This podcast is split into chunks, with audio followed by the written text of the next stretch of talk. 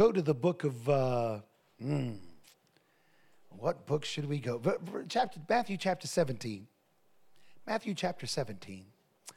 Oh, it's already there. Matthew chapter 17.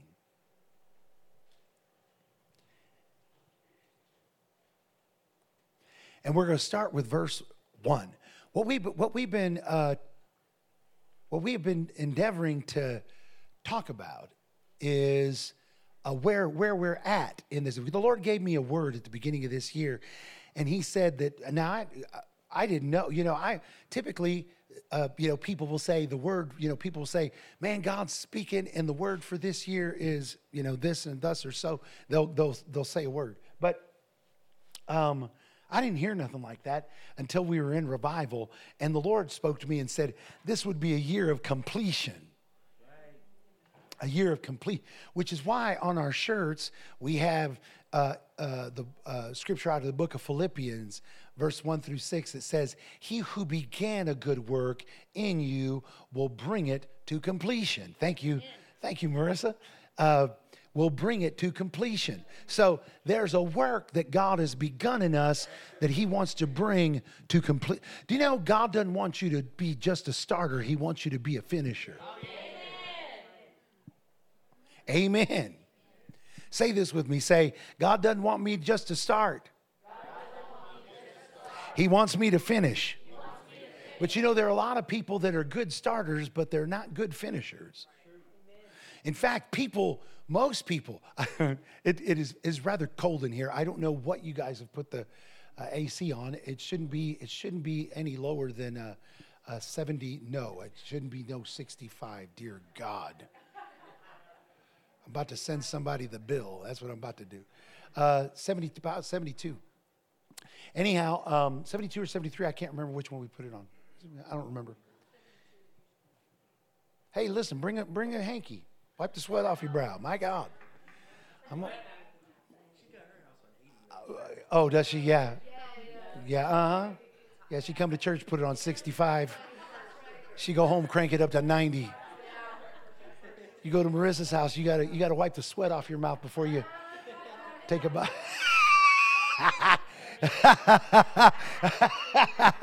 She's like, hey, if you come after 10, it's nice and cool. anyway, uh, people typically aren't good finishers. Um, I, you know, you, you hear you hear uh, building contractors. I bet Michael and uh, Eric and, and different ones that work in that kind of business have have stories to tell where people start a project in their house and or they'll they'll start a house and if they move in before its completion most of the time it never gets finished. The you know oh well we're gonna we're gonna do the we're gonna finish the basement later. We'll do the laundry room later. We'll finish that later. And so once you start to inhabit and you get in there most of the time if you haven't finished it it will it will it will go unfinished. And years 10, 15, 20 years, 20 years later. And in your mind, you really think, I got a bathroom right now that we redid. We redid the, uh, the shower and, um, and whatnot. I was like, well, you know what? Let's just let's just get that done, and then we'll we'll finish it. Yeah, it was ten years ago. We said we was going to finish. I still haven't painted that uh, trim and repainted that area where we had to do, and that's all that's left undone. But it's undone. It's undone. Glory to God. But God, God, uh, God knows that that's the that's the nature of man. We don't we don't typically uh, finish the things that we start. Some of you, you know, you started in a church, God sent you to a church or to some fellowship. I see this happen all the time. People say, Man, the Lord sent me here. Uh, there have been people that have come to Winter's Church that said that. Man, God sent us here. Praise God. He sent us here. And, and amen, good. So, so if God sent you here, then He sent you here, uh, you know, for a purpose. If, if there was a beginning, then there's something that He intends for you to, there's an assignment. There's an assignment. Well, some people come and go from a church and they never even begin their assignment. all they manage to do is to come and to lift their hands and to sing a song and and uh, you know do do their you know do whatever it is that they do. But many of them never finish their assignment. And it's not now we got to quit using the excuse that there are no good churches. Y'all just walked into a good church. You got to quit using that excuse. Well, there, man, I've searched the world over. You know, sound like you sound like an old yeehaw song. Where, oh, where are you tonight? How could you leave me here all alone? I mean, that's how we're kind of like how we're singing to the Lord. I've searched the world over, you know. You met another, and you was gone. Hispanics watching hee haw. Can you imagine that? Anyway. I don't know why my family made me watch it. but there's a lot, of, we got to quit using that excuse. Because how many of you know that even if you're not in a, come on, somebody, even if you're not in a good place, God can advance you?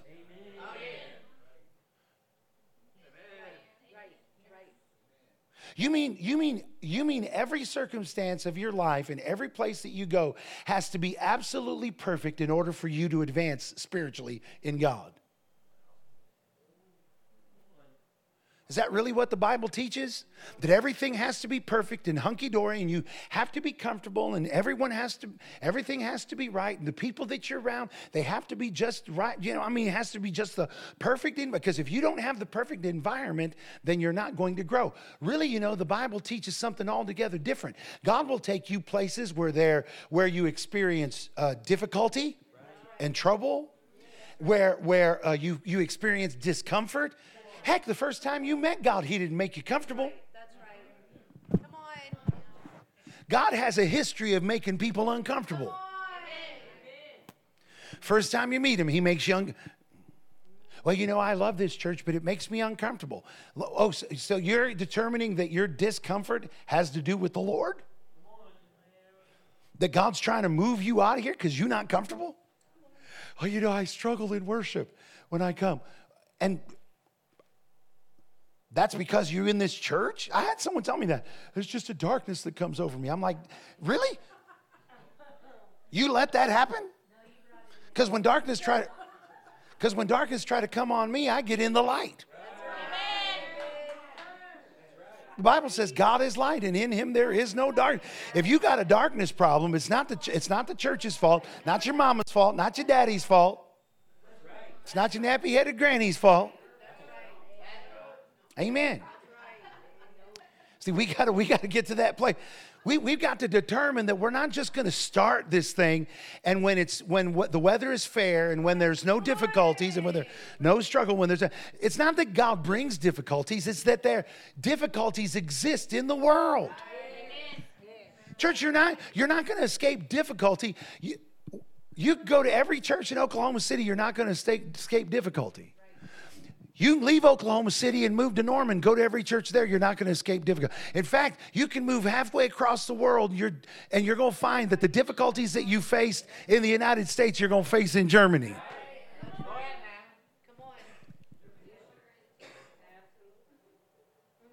Because the difficulties aren't in your geographical location, the difficulties exist between your two ears. Amen. Amen. So we, we've, got, we've, got to, we, we've got to start thinking about completion. Right. Instead of thinking about instead, instead of thinking about running every time things get hard. Right. Right. Instead of thinking about changing your, in, your uh, geographical location when things get tough. You know, wouldn't it be better if you learned how to navigate, if you learned how to live high above the difficulty? Amen to live high above the trouble, above the circumstances. That no matter what the environment was, you could live for God and, and have fullness of joy, that you could fulfill God's purpose and complete your assignment, no matter who was sitting next to you, no matter what it was that they said about you. No, That's right. Can I, can, I, can I talk about something that I, and I, I'm, it's, uh, some of you here might get uncomfortable. I know some of you like, man, be careful what you say to pastor, it'll make it into a sermon. They're right. They're right. Now, I probably won't say your name unless, you know, unless it seems appropriate. But remember, nobody knows it's you that I'm talking about. So don't get mad at me. Nobody knows. That. Now, see, some people get nervous right now. Who's he going to talk about now? Well, I did. I, have a, I had a talk with someone in our church one time. This was years ago. And they said, Pastor, there's someone who is in the leadership of this church that is gossiping about me. And this person is a gossip. They gossip, gossip. That's all they do is they talk about people. And pastor, I just I think that you as the as the as leader of our church, you ought to know about it. And I I don't think that you'd allow that to happen under your tenure of leadership. I don't think that that really reflects well on um, on your leadership that one of your leaders would be such a gossip and it's you know it really it's wounded me in my i mean i'm, I'm taking some liberty here uh, it's it's really wounded me in my heart it's it's it's, it's brought and um, i just want to i just want to i'm just curious how you're going to how you're to handle this because i think something needs to be done right. i said well let's start right now and let's start with you with me I said, Yeah, it's with you. What, but I'm not the gossip. I said, Yeah. But here's the thing you know what? Everywhere you go, there's going to be gossip. And so you know what I you know what I've decided to do? Instead of trying to shut down something that has never been no one has ever had any success shutting down, which is gossip. Instead of trying to quit keep gossipers from gossiping, you know what I'm going to do? I'm going to teach you how to live in victory in spite of the gossip. Doesn't that make more sense? You know what? Some people like, we need to do something about these tornadoes. Listen, you're not going to do a thing about these tornadoes. You're not going to stop them. You're not going to determine. I know somebody say, Yeah, but we have authority over the weather. I know you have authority over the weather. Take all the authority over the weather that you want to take. I do it regular. You ought to do it regular. The thing is, is that God's got some people that are actually praying for your house to get hit with hail. I won't mention any names, but they happen to attend this church. And they, they want your house to get pelted with hail so they can come and they can repair it. Amen. It's, it stimu- stimulates the economy. That's just a part of the, and, you know, so there's some people that are like, I rebuke that in the name of Jesus. And then you got others that are like, shut up, uh, Lord, send a big one in the name of Jesus. But but here, here's the honest truth. We're not going to do nothing. We're not going to do nothing about that. You know, but you know what we can do? We can learn how to survive through a tornado. You know how not to survive? Going out your front door. Standing on your porch. Standing on your porch with your phone out, out like this. Getting in your car, chasing after the thing. You know, you, your, your, your chances go down exponentially when you, when you don't do what has been proven to protect you during a storm. Like, y'all understand what I'm saying? But see, the church is the only place where we try to fix things that'll never be fixed instead of teaching people how to live in victory over them. We, we, we have a tendency to uh, to equip people to start, but we don't equip them with the tools necessary for them to finish. Woo, boy, I'm on it right now. Amen. Now I know, I know some of y'all want me to get up here and froth at the mouth and spit you about 17 a million scriptures so that you can leave here and say, "Oh, that was good." That's not gonna be the service. Maybe, maybe not. Maybe the last 10 minutes. Heck, I might swing from that chandelier yet. Amen. But anyhow, so this this this scripture is really talking about finishing. After six days, Jesus taketh. Or, or did I tell you where it was at? Matthew chapter 17. I know it took me a minute to get there. Matthew chapter 17. Oh my goodness, it took me longer than I thought.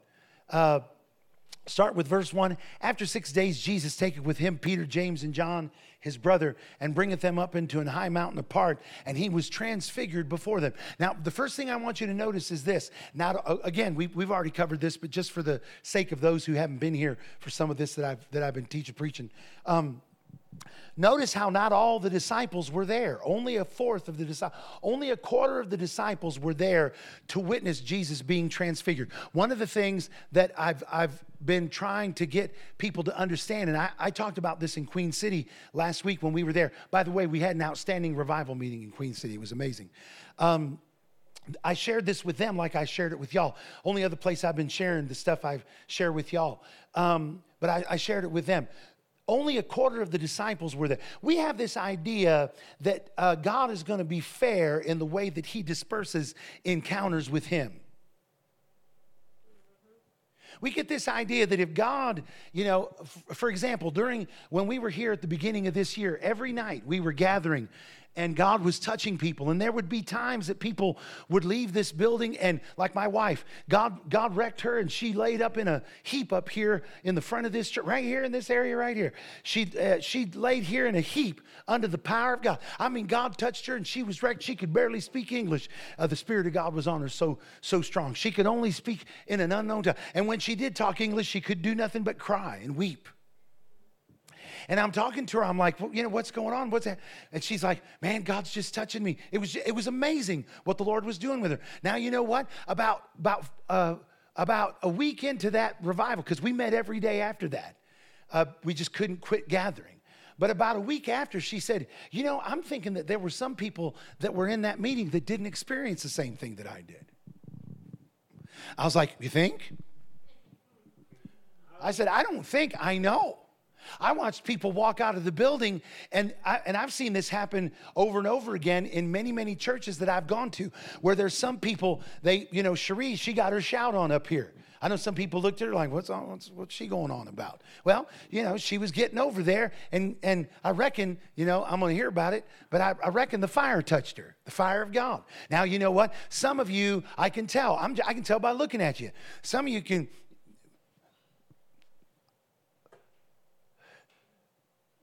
Some of you having dreams and visions, but it's not godly dreams and visions. Some of you dreaming and visioning about what you're going to eat after this service.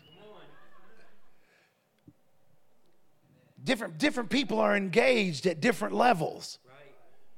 You know, there's some of us where, where, where uh, we're hearing this and we're listening and we're, we're, uh, we're waiting on, on the point, and I will get to it. You're waiting on the point. but but uh, uh, at the very least, you're engaged. But there's but there's some people. There's some people. They came they came during that revival time. Spirit of God broke out, and man, they didn't they didn't receive a touch like everybody else received.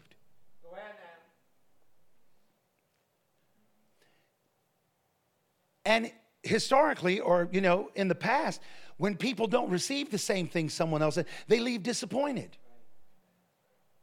They leave and they question why didn't God touch me the way He touched them? Why didn't I experience what that person experienced? Then you know what you know what that leads to? That leads us to questioning the validity of what we saw God do for somebody else. Because if God touched them and I know I love the Lord and he didn't touch me and I know I pray and he touched her, but he didn't touch me. Well, you know what? If he didn't touch me, then that must mean she was just putting on because I know the presence of God and I didn't experience the presence of God like that there. Anybody know what I'm talking about?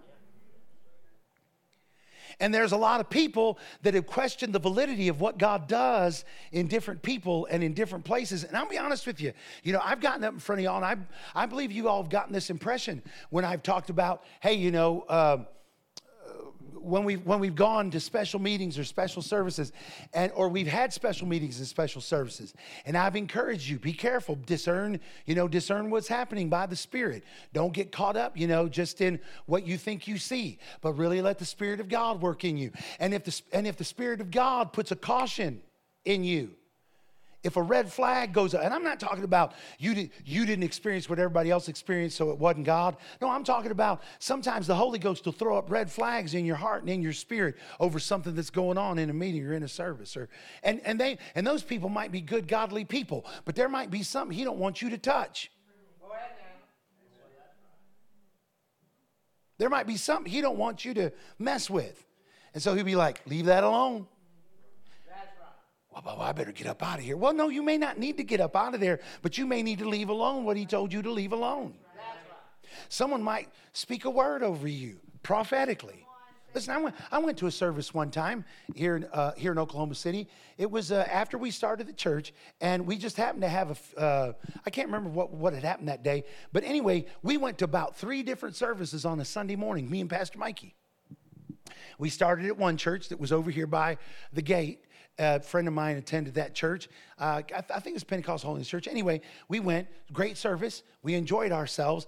And I knew of another church that was having service at a later time. Well, we got out of that service early enough that we could make the second, that, that church, that church's uh, service. So we went to the other church. Well, when we got to that church, there was a fellow there, and he had a he had he was a prophet, and so he got up there and he had some words for people.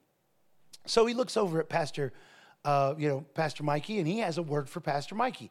And he says to Pastor Mikey, um, he looked because he knew he was familiar with me. He knew I was in ministry. He knew I was pastoring a church. Um, he didn't know who Pastor Mikey was. So he looks at Pastor Mikey and he says this. He says, "You've been faithful." I thought, "Yeah, mm-hmm, amen." Uh, son, my hand is upon you. I have anointed you for ministry. I was like, mm-hmm, amen, amen. And he says, oh, yeah, she thought I was talking to her. She thought I was talking to her. I know, man. She, that, that- my, my Siri does it.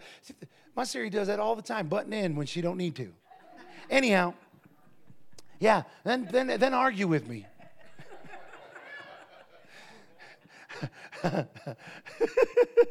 I tried to win her to the Lord. She's not, she's not very. I figure she's from where, you know, anyway, but anyhow. So, so, th- so this guy says, then he says this to Pastor Mikey. He says, tuck in, stay submitted to the man of God, and one day God will bless you and he'll put you in full time ministry. And he'll use you. And this is where he started going off into left field because Pastor Mikey been in full time ministry uh, j- just a few years short of how, you know, as long as I've been in ministry. I mean, Pastor Mikey's in ministry maybe five years less than I was in full time ministry, and uh, maybe five or six years. And so, so he's talking to Pastor Mikey like Pastor Mikey is just like an armor bearer someone that hangs out with me that hopes to do ministry but doesn't do ministry. Well, you know, I appreciated how Pastor Mikey handled those situations. Pastor Mikey just said, Well, praise the Lord, amen. Glory to God. Hallelujah. Well, you know, I don't handle those situations quite like Pastor Mikey does. I looked over at Pastor Mikey, I was like, that was wrong. That was wrong. That's not, that wasn't the Lord. I mean, and Pastor Mikey's like, well, you know, he tried. I'm like, I know, but.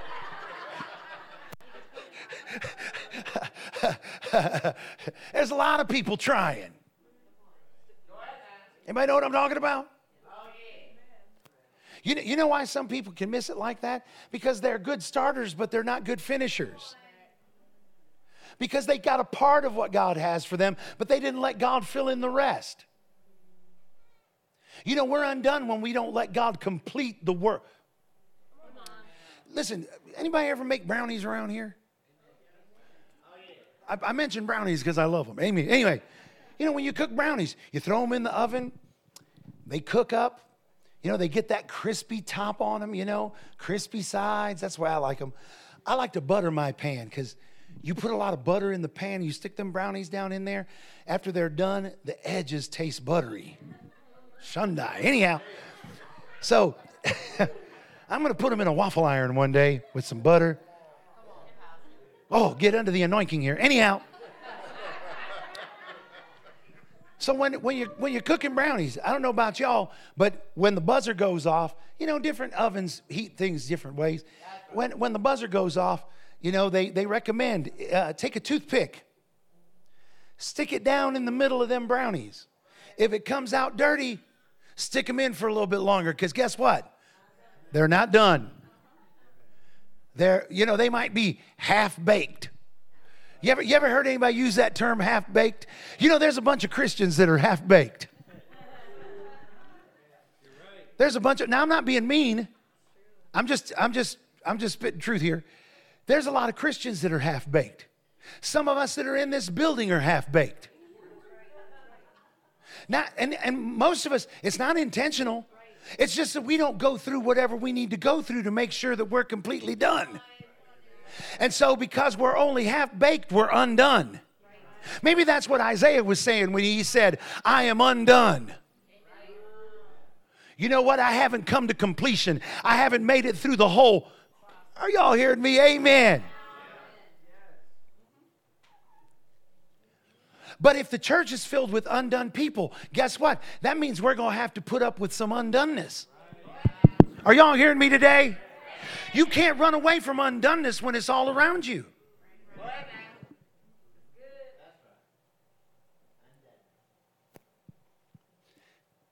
Now, now here's the thing I, that, that fella, you know what I found out later? That fella is an able minister of the gospel.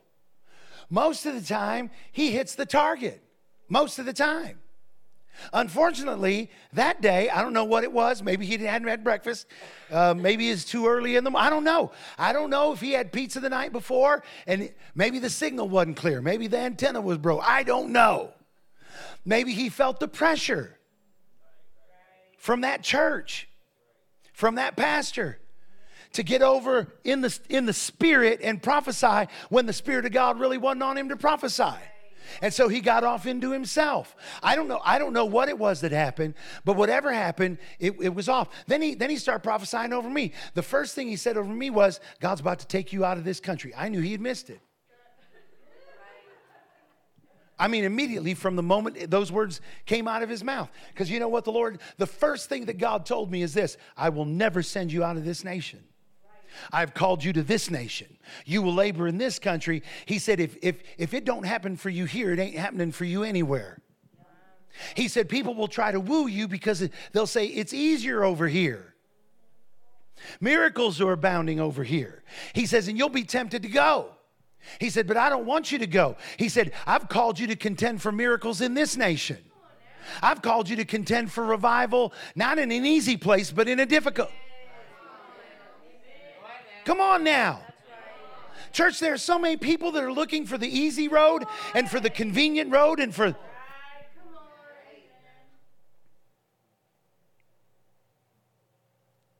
It's not easy when you have three of out of 12 disciples have an encounter with Jesus that listen, that to, in my mind, that kind of encounter would have been would, would have been beneficial for the entire bunch. That could have helped them all. But you know what? We don't see what God sees. We don't know all that He knows. And we don't know why He chose to take those three and deal with them in the way that you know he did and jesus be transfigured before not only was jesus transfigured before let's read on uh, and because i don't want to stay there oh my gosh this is taking way too long he was transfigured before them. His face did shine as the sun. His raiment became white as the light. And behold, there appeared unto them Moses and Elias talking with us. So not only did Jesus transfigure, but Moses and Elijah popped up next to him and were talking with him. Can you imagine that?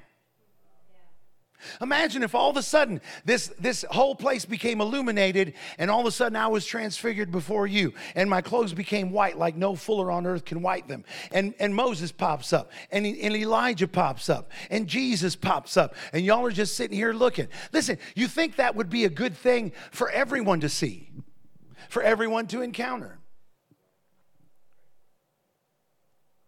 It was certainly impactful because Peter says, uh, to Jesus, Lord, it's good for us to be here. Uh, if, if, it, if it's okay with you, and I'm, I'm paraphrasing this, let us make three tabernacles one for you, one for Moses, one for Elias. And this is why he did this. You know, we'll come up with all kinds of things in our head that we need to do when we're in that kind of a situation. Some people will have these encounters with God right in front of our eyes and us not have them. People that do have them, though, they come up with lots of ideas. Peter came up with this idea. He says, let's make three tabernacles. And it says he he did this, he said, it, it says, because uh, he didn't know what to do. But while he yet spake, behold, a bright cloud overshadowed them, and behold, a voice out of that cloud which said, This is my beloved Son, in whom I am well pleased. Hear ye him. Amen. Hear ye him. In other words, God was saying this You think this is the greatest thing you've ever seen, but you ain't seen nothing yet. Go ahead now. You think this is the biggest thing you're going to see? Boy, you hadn't seen nothing yet. And when the disciples heard it, they fell on their face. They were so afraid. Jesus came, touched them. He said, Arise, be not afraid. And when they had lifted up their eyes, they saw no man save Jesus only. And as they came down from the mountain, Jesus charged them, saying, Tell the vision to no man until the Son of Man be risen again from the dead. So he tells these disciples that had this, this extraordinary encounter. Um, I know I, I know you saw this, but don't tell nobody. In other words, it was just for them. Don't tell nobody till I'm gone. After I'm gone, you can tell about it all you want to, but don't tell nobody till I'm gone. Does that seem fair? No. And then in, in our minds, it doesn't seem fair. But you know, the biggest, the biggest lesson Jesus was glory to God. Hallelujah. The biggest lesson Jesus was glory to God. Hallelujah. Lift up your hands for a second and thank God. Hallelujah. Hallelujah. Glory, glory, glory. Glory, glory, glory. glory, glory, glory. The biggest lesson I think that these disciples learned here was when Peter said, Let's build three tabernacles one for you, one for Moses, and one for Elijah. We have a tendency to want to build altars at the last great encounter that we had with God. We want to camp out and we want to stay at the last place where we met with Him. And the voice of God coming out of that cloud was telling those disciples, You can't camp here. You can't build three tabernacles here. This is just the beginning. This is only the beginning of, of extraordinary things that you're going to see. I mean, th- just, just Peter alone. Just think about Peter alone. Later on, he got a revelation of Jesus being the Christ, the Son of the living God, you know.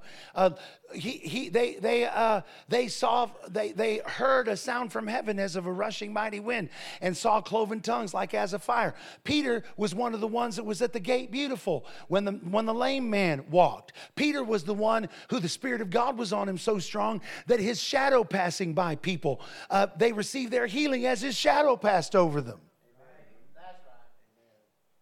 Peter was the one that was on the rooftop when he fell into a trance and God showed him how that he was going to take and pour out his spirit upon the Gentiles just like he had poured out his spirit upon the Jews. I mean, Peter, Peter of all people, here he was, he was ready to camp at that place, erect three tabernacles, one to Jesus, one to Moses, and one to Elias. Imagine all that he would have missed out on if he would have camped out at that place. If he had started and not finished.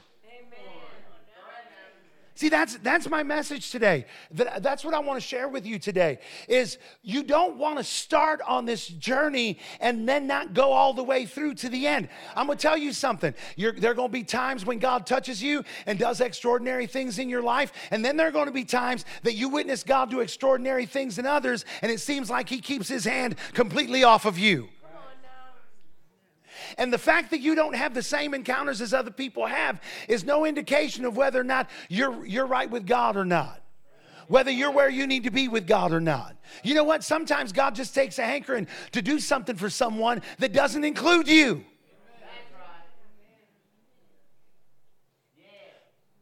You know, sometimes we go to church, and if we don't feel like God spoke directly to us, if we didn't get a warm buzzy or a numb tingly, if we didn't get chicken skin or feel a hikamo shy, uh, we, well, well, you know, well, I guess it was okay.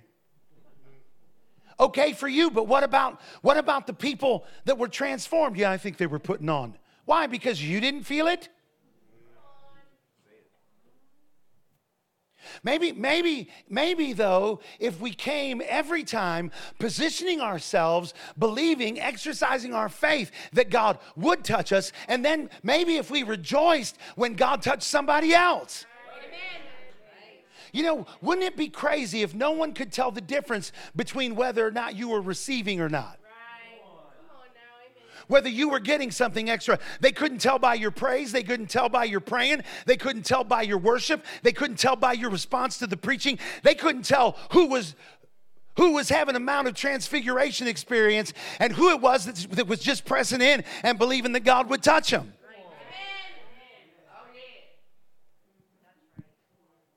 Glory to God. Glory to God. Think, of, think about this, church. Can we? Can I show you another scripture? Oh, turn to someone. Say it's time to finish. I know, uh, not the message, but it's time to finish. We're gonna get out of here. We're gonna get up out of here. I promise. I think there might be some tacos left over. We can bring them in, split them up. We'll, we'll, we'll bless it, break it, and disperse it. Go, go, go with me real quick to the book of something. Uh, Mark, Mark chapter five. Run, run, run. Mark chapter 5. Turn to someone one more time. Say, it's time to finish. It's more important that you finish than start. It's more important that you finish than start. You know what? You don't have to finish first. You just have to finish. Amen. You don't even have to place. You just have to finish. Well, I've seen, I've seen some, I've seen some people. You know, Hilda one time she ran a, uh, she ran a marathon, a full marathon. I'm gonna tell you right now, she told everybody, and I don't blame her. You don't listen. If I ran thirty something miles, listen. You, how, how was it? Okay, twenty. Thank you, Miss Rhonda, for the correction. I'm gonna tell you right now, if I ran 10 miles, y'all are gonna hear about it. I walked 50 miles in five days at Disney, y'all haven't stopped hearing about it. But when, when Hilda ran that marathon, remember when she came in, Miss Rhonda, from in church after she ran? I don't know if you remember. She came in, she had that medal around her neck. Some people's like, is she wearing that medal? I said, she is. They're like, why? I said, dude, she just ran 26 miles. I probably said 30 something. But anyway.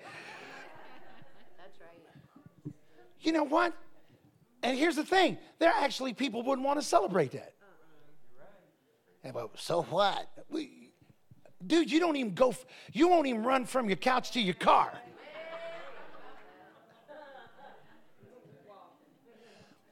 But you know what? You know what I never asked Hilda, and I still don't know to this day? What place did you come in? You know why? Because it didn't matter what place she came in. It didn't matter what place. You know what? I didn't care what place she came in. She could have come in. I didn't even ask. Did, was it still light outside when she finished, David? Okay. Because you know what? It wouldn't have been light outside when I finished. It'd have been like a SpongeBob episode. Three days later.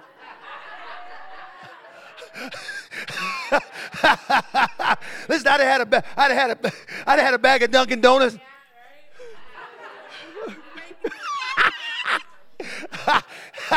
It'd been just like that too.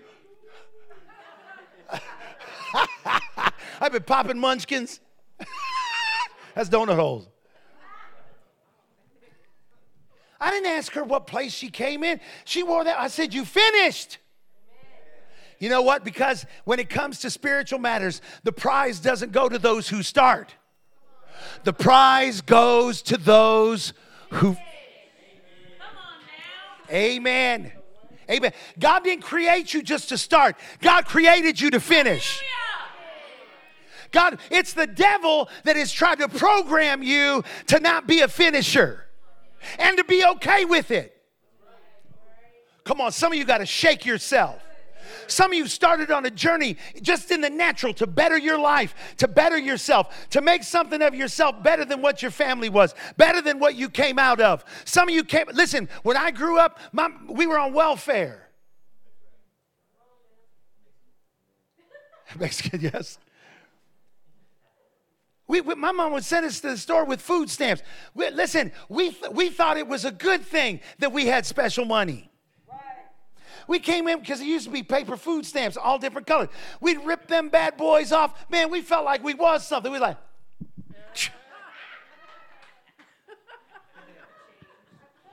had no idea this was not something uh, uh, honorable.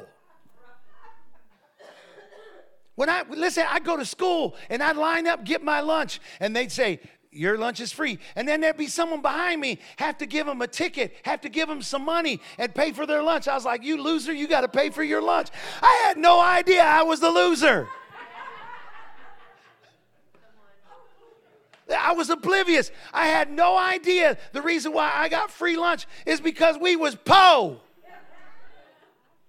We weren't even poor, we was po. We couldn't afford the last OR.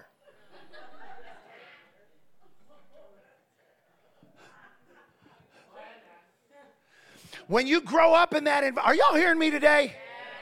When you grow up in that kind of an environment, do you know, do you know why? You know why the devil wants people to live in that kind of environment? Because God didn't create us to live in that kind of You know what? God didn't create you to be under, He created you to be over. Did you hear what I just said? When God told man in the garden, when God told him what he wanted him to do, he said, I want you to have dominion over the fish of the sea and over the fowl of the air and over all the creeping things and everything that crawleth upon the earth. I want you over it all. When God created us, He didn't create us to be under, He created us to be over. That's why every time you get under, you fight to get over.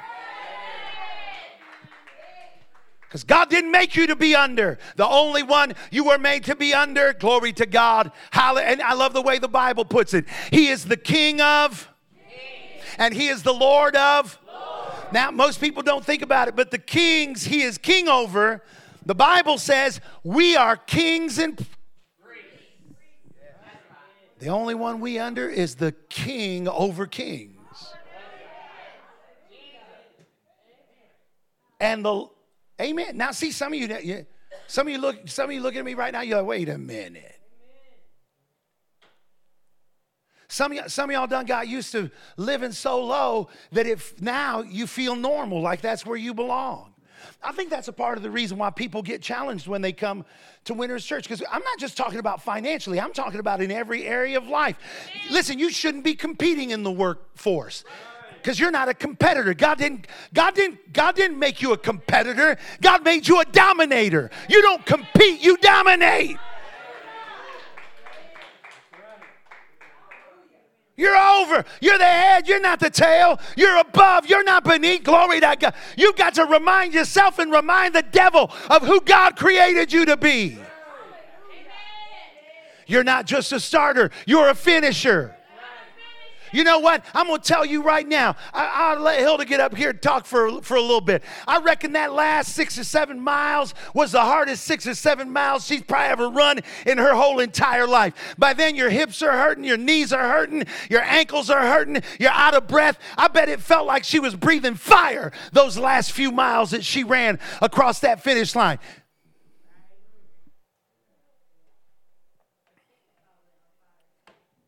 Are y'all hearing this today? Some of you acting like the trial and the difficulty and the trouble that you're going through are so, like somehow you ought to be pitied. What you you ought you ought to be pitied because God chose you, because He put His hand upon you, because He's raising you up to be something to be something extraordinary.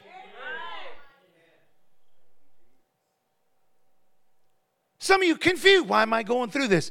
Really? You don't know why you're going through this? When other people aren't going through what you're going through, you trying to figure out why you're going through? Maybe because God called you to do something extraordinary. Maybe He set you apart to be different. Maybe He set you apart to walk to the beat of a different drum. Amen.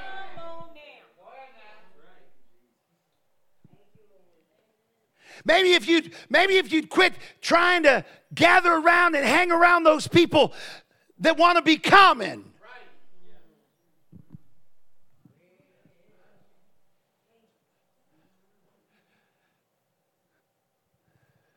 See, some of you that are visiting this church, you don't want, maybe you're visiting this church because you're looking for a home church. If you're looking for a home church, don't go to some home church that you fit in.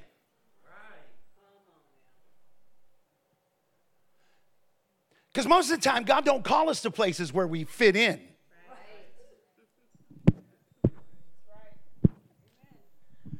he he calls us to play. You know, usually he calls us to places that will challenge things in our life that need challenged.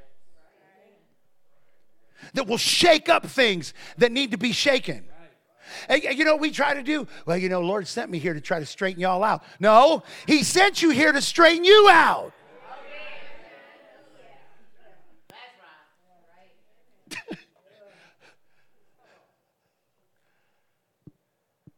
Wow, I'm preaching.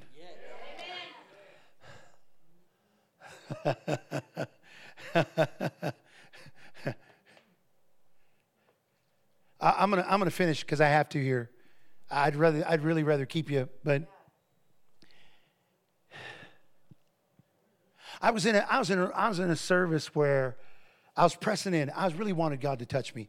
It seemed like God was touching everybody but me. I was disappointed because we want to be touched by God.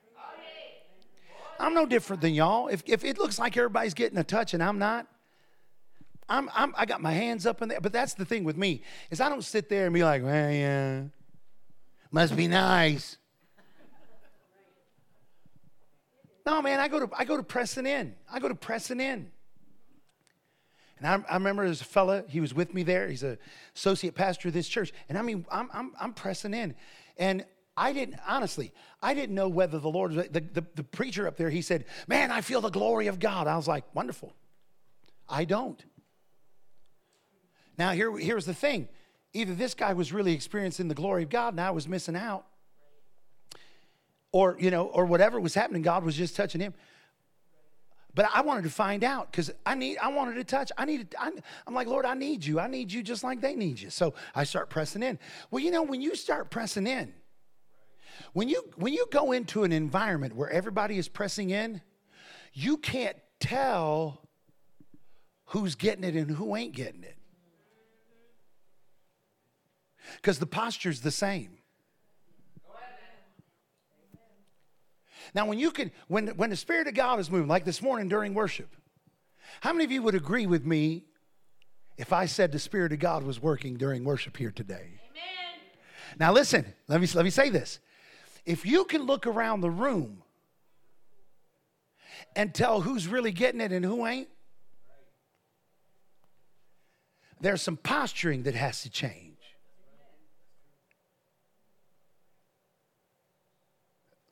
I know some of you don't believe me, but let me read it to you. So, Mark chapter 5. i will finish with this and then and the testimony of being in that revival where I was pressing in. Well, let me tell you that first, and then we'll read. I was pressing in. I was pressing in, and I came for I came three nights. I pressed in for three nights. I pressed in, man. I was really pushing. I never did. I never did receive what others seemed to receive, but then the Lord spoke to me. He spoke to me about him. I could tell you all that He said but he spoke to me about what was going on.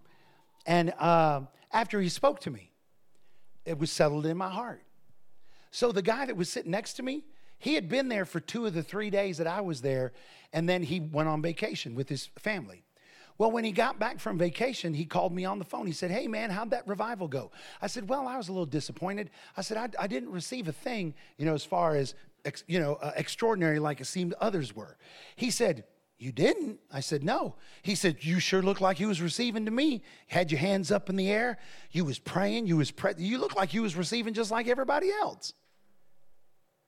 Because when you're pressing in and you're posturing yourself for God to touch you, it looks exactly the same as people that are getting it.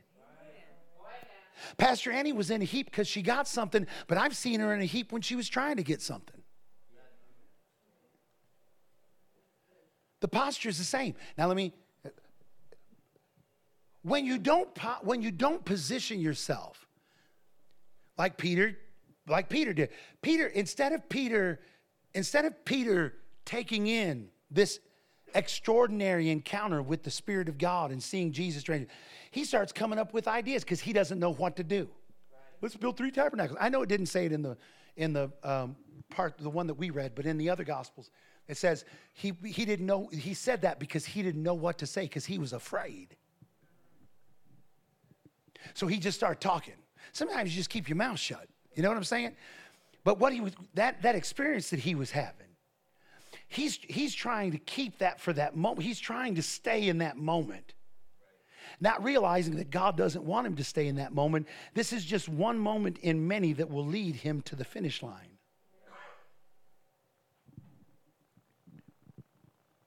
The important thing was the posture. Had he postured himself by building an altar and staying there, he wouldn't have finished. See, some of you got saved and that was good enough. Some of you got saved and that's where you built the altar of your life. You know what? It's just about being saved. You, you got entire churches, it's like it's about the cross. If get back to preaching the cross. Get the well, you know what? Jesus ain't on the cross no more. Now, preaching of the cross is extremely important. Don't get me wrong. But Jesus ain't on the cross no more.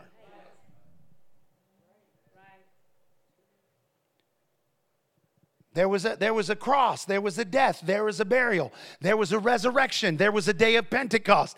There were lots of things. There have been different dispensations that have happened since, since Jesus left planet Earth and went to sit at the right hand of God the Father. But we get stuck in our favorite place. Some of you stuck at the altar where you got baptized in the Holy Ghost. Some of you still stuck at the last experience you had during revival at, earlier this year in this church. But I'm going to show you the posturing. Mark, Mark chapter 5. I'm, I'll, I'll finish with this. Verse 25, and a certain woman which had an issue of blood 12 years had suffered many things, many physicians, and had spent all that she had and was nothing better, but rather grew worse. Now, notice there's a woman 12 years, Talisha. Not 12 minutes, not 12 days, not 12 weeks, not 12 months, 12 years. This church, imagine, let, let me ask you a question. Some of you wouldn't even be here as a member of this church if from day one of coming to this church you struggled and didn't get better but got worse.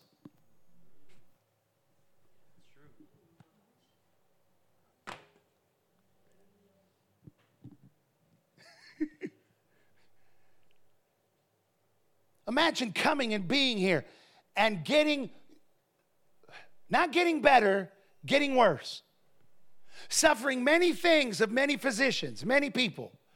Spent all, not, not only that, she spent everything that she had and was nothing better but grew worse.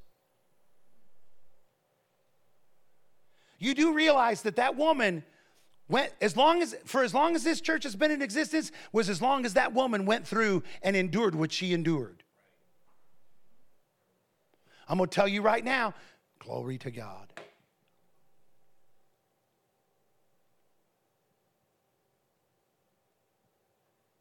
Glory to God.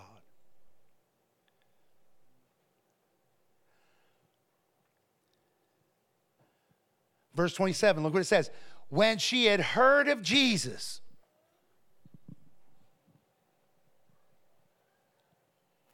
She came in the press behind, touched his garment, for she said, if I may touch but his clothes, I shall be whole. And straightway the fountain of her blood was dried up, and she felt in her body that she was healed of that plague. And Jesus, immediately knowing in himself that virtue had gone out of him, turned about in the press and said, Who touched my clothes? Now look at this. And his disciples said unto him, Thou seest the multitude thronging thee, and and sayest thou, Who touched me? So, what, what did his disciples say? Jesus, you asking us who touched you? Who hadn't touched you?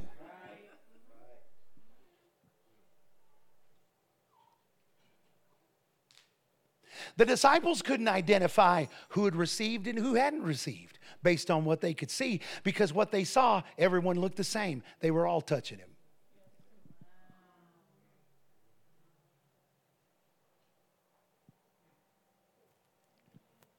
Did all of them receive the same thing? No, there was one out of all that touched him that received an answer to a 12 year long fight.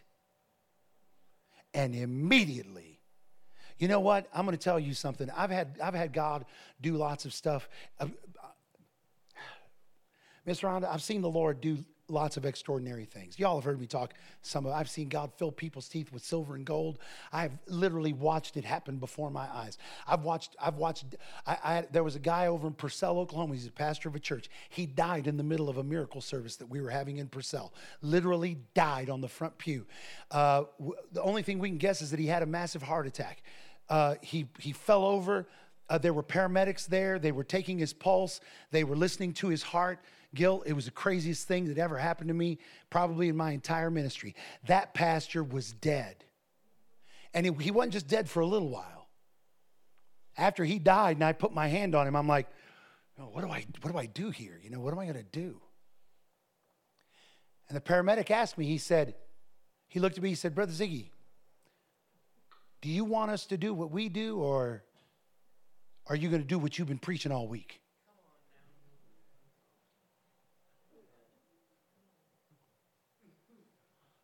I was about to tell him to get out the defibrillator.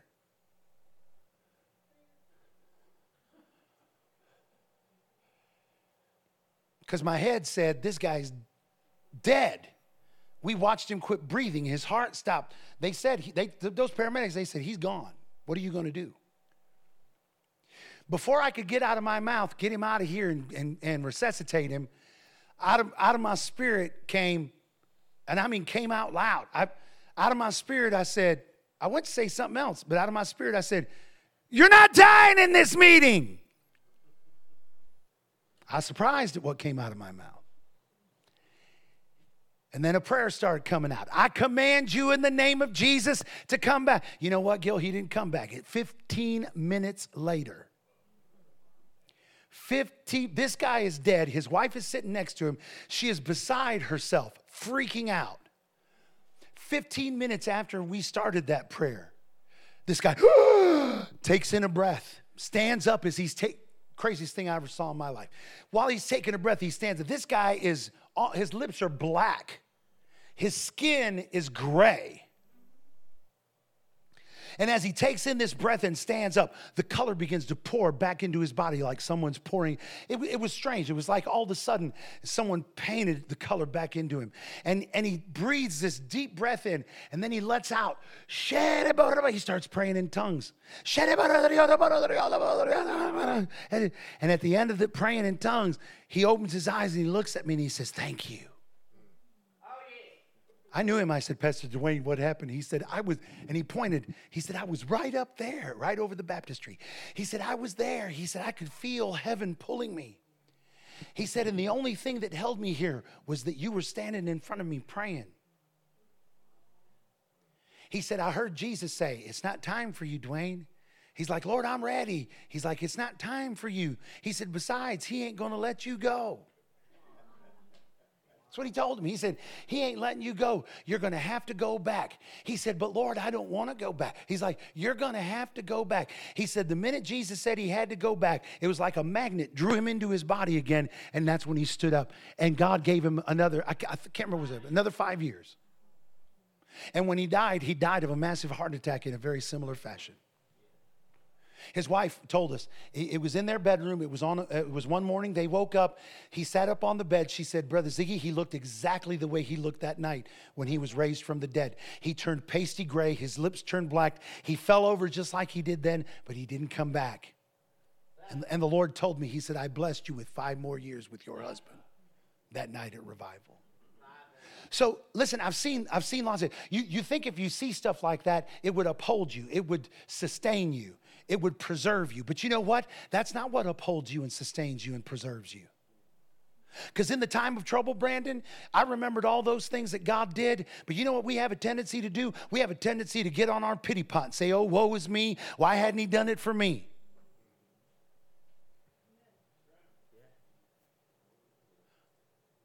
Lord, why have you you get like he you get like Elijah? I'm the only one left. And they're trying to kill me too. You did all kinds of stuff for everybody else, Lord. And God did stuff for Elijah. Man, you can see all kinds of miracles and all kinds of all that stuff, and it's good. Don't get me wrong. You ought to rejoice when you see that stuff. But you know, you want to know the stuff that upholds you and sustains you and preserves you and lifts you up? is the stuff that God does for you. When He's transfigured before you and it affects you and He changes you as a result of it. This woman with the issue of blood. All those people saw it happen, but the only one left there transformed was the woman that got the touch. That's right.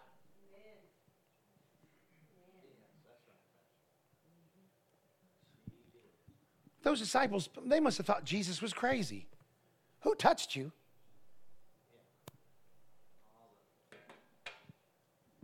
For the last for the last 25 miles, everybody's been touching you. You know, but Jesus, he could stand up all over the place. So I know I'm finished. Jesus, Jesus immediately identified the, the woman.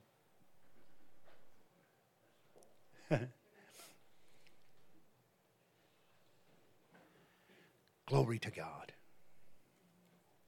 Listen, I, my, my prayer is that you, you guys will.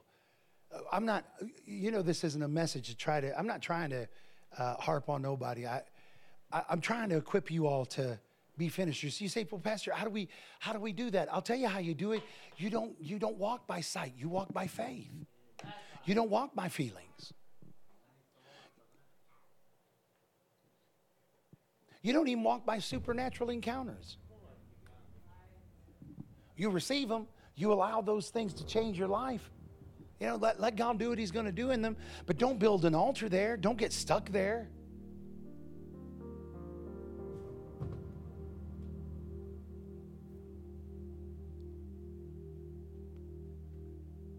I had a woman one time, she's like, I've been praying for my husband for years to get born again. Same, it was the same revival where that pastor died. I've been praying for my husband for years for him to get born again. She said, Will you pray with me? Will you agree with me? I said, Yeah, I'll agree with you. I said, Is it, Can you get him to come to the revival? She goes, I don't know. He, he's real leery. He don't, I, she's like, I don't think he'd like you. You're, you're loud and he don't like that kind of stuff. I said, Well, try to trick him. Try to trick him and get him to come.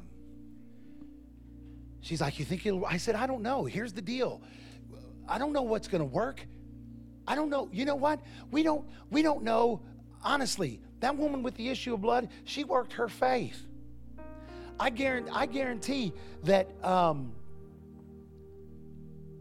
in her head, she probably wasn't certain whether or not that was her day or not, but she's going to try.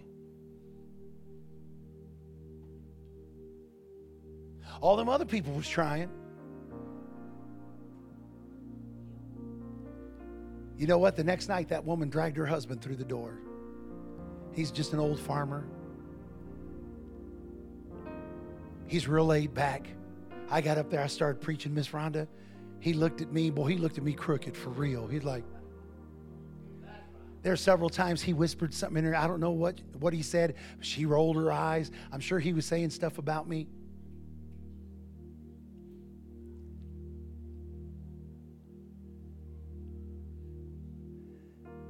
And then at the end of the service, started to illuminate. I, I, saw the Spirit of God on him. And the Lord showed me his shoulder. I said, Sir, your shoulder. I said, What's wrong with your shoulder? He said, Well, I, he said, I injured it years ago in an accident. I said, Does it cause you pain? He says, Caused me great pain.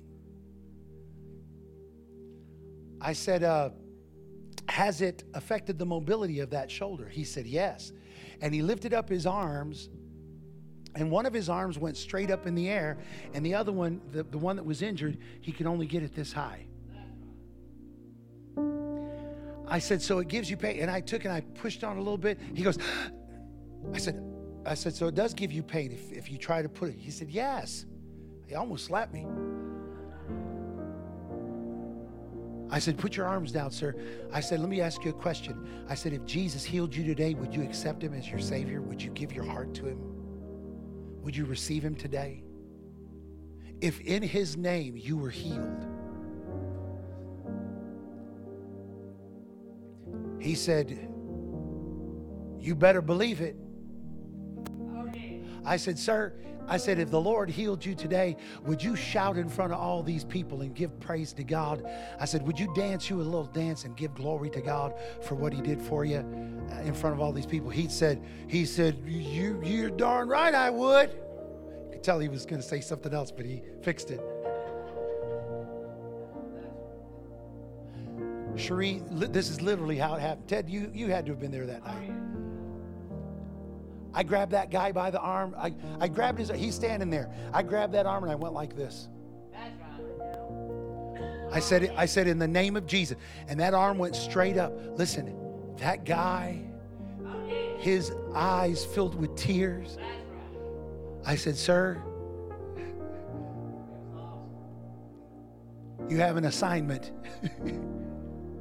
he went to shout and he threw the other arm up. He went, he's like, Glory to God. And then he did the best little dance he could do. I even danced with him so he wouldn't be embarrassed.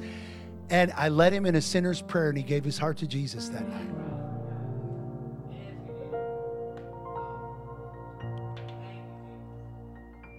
I know some of you said, Why did you tell that story? I'm going to tell you. That man came to that revival. We were in that revival for 10 weeks, 10 or 15 weeks. We were in that revival.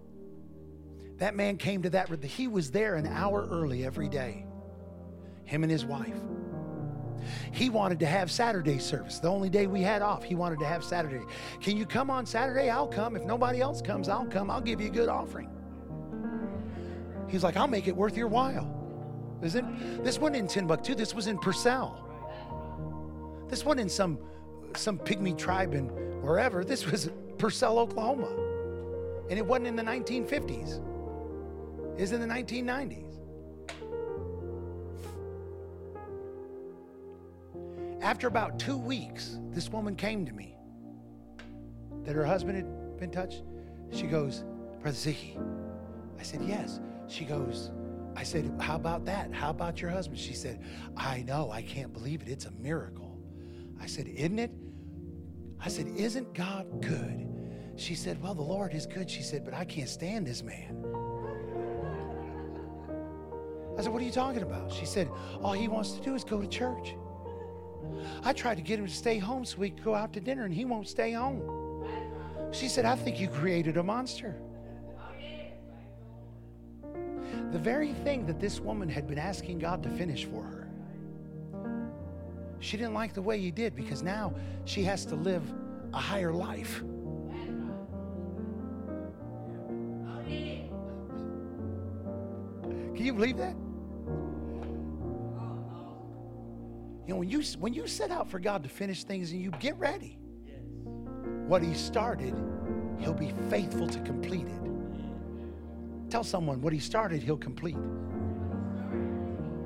Has this helped anybody here today? I, don't care what you're going through in life. I don't care where you're at in life. Today, you could listen. Today can be the beginning of you finishing your course in the name of Jesus. Thank God. Thank God. Father, we thank you. Lord, you're so good. We're so grateful, God, for your goodness. We're thankful, Lord, for what you're doing. Thank you, God, for what you've begun in this house. We know, Lord, what you started here at Winners, you're going to finish with us corporately. Lord, what you started in us individually, you're going to finish it. You're going to finish it. That individually, Lord, we're going to step over. And we're going to finish the race that was set before us. Whether it means that we're like Paul sitting in prison. I know we're praying, but let me let me look at me for a second, y'all. Do you know the Bible? Do you know Paul? He said this. He said, "I've run my race. I have finished my course." Do you know where he wrote that at? He was in prison. And you know what historians say? That when Paul wrote that, he was in prison and he could hear them building, building the gallows on which he would be martyred. He could hear them building the very thing that would end his life. And here's what he said I ran my race. I finished my You know, I'm not I'm not saying we accept the hard. You go through it though. You get to the other side. You get to the other side. You know what? No one is exempt. Some some people feel like other people have it better than they have. Nobody has it better than you have it. When I go out and preach and do ministry and I encourage people, I'm like, listen, come to church. Brother I can't come to church. We've got things, there's things that we got to get done at the house. Guess what? I have a house that has things need to get done too. But you know what? I I got to finish my course. I got to run my race. But you, yeah, Brother Ziggy, but we have kids. Oh, I have some of them too. Yeah, but we got bills that we got to go. Guess what? I have those too. Imagine that. I, well, well, I got to work. Me too.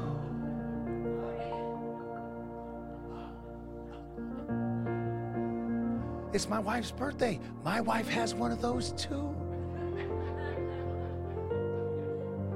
They're having a party. People have party in my family too. All these, I got car problems. Me too. My car was talking to me this morning, telling me, I'm jacked up, take me in.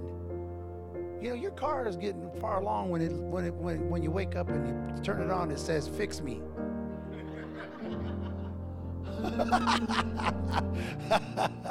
He's like, you're not gonna get far with me, not not until you fix me. We got to quit making excuses.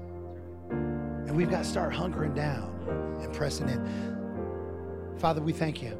So Lord, I pray that today as we as we meditate on your word, as we allow it to sink in and penetrate to the depths of our being, Lord, that transformation will come, that we'll have a greater resolve from today forward to finish the race,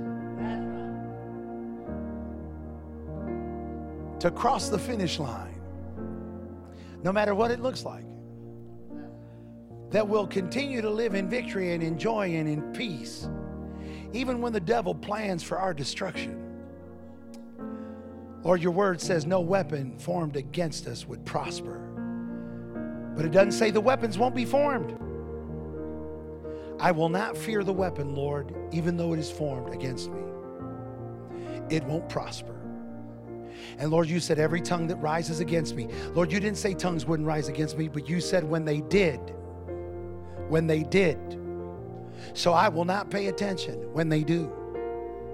Because I have a promise from you that every one of those words will drop to the ground and they will fail.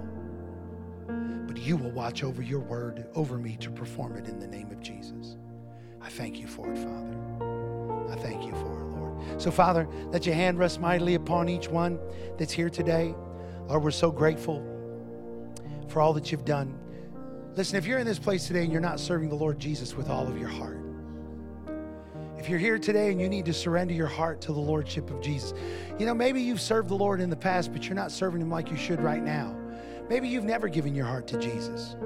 If you're here and you need to receive Him today, I want to give you the opportunity to do that. You say, What do I need to do? Well, you need to respond to what, what the Holy Spirit's saying to you in your inner man. Some of you, you feel the sting of conviction. You feel like God has His finger upon you and He's asking you to surrender yourself to Him. So if you're here today and you're not serving the Lord like you should, or if you've never given your heart to Jesus, I want to give you the opportunity to come and to receive from Him. If you're here and you need to get it straight, I want you to come right now. Come on, come. Is there anyone? Is there anyone that needs prayer today? That needs to give their heart to the Lord? Praise God. Come on, come. Come and stand here with me. Come and face me. Praise God. Amen. Amen. Praise God. Is there any amen? Is there anyone else? You here's the here's the deal. Some of you are like, well, you know, I'm I I asked Jesus to come in my heart when I was two. Yeah, but if you stepped away when you was four and you hadn't come back, If you're out of fellowship with God, and here's the thing I don't want you coming here because you feel guilty for me talking.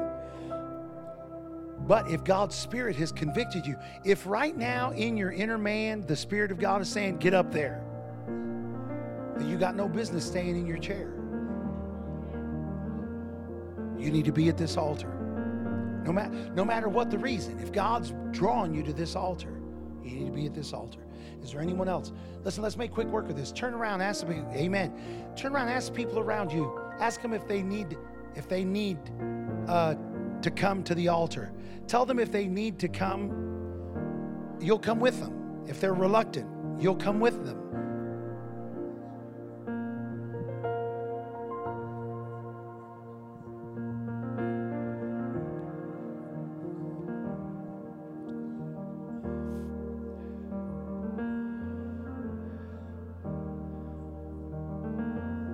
All right.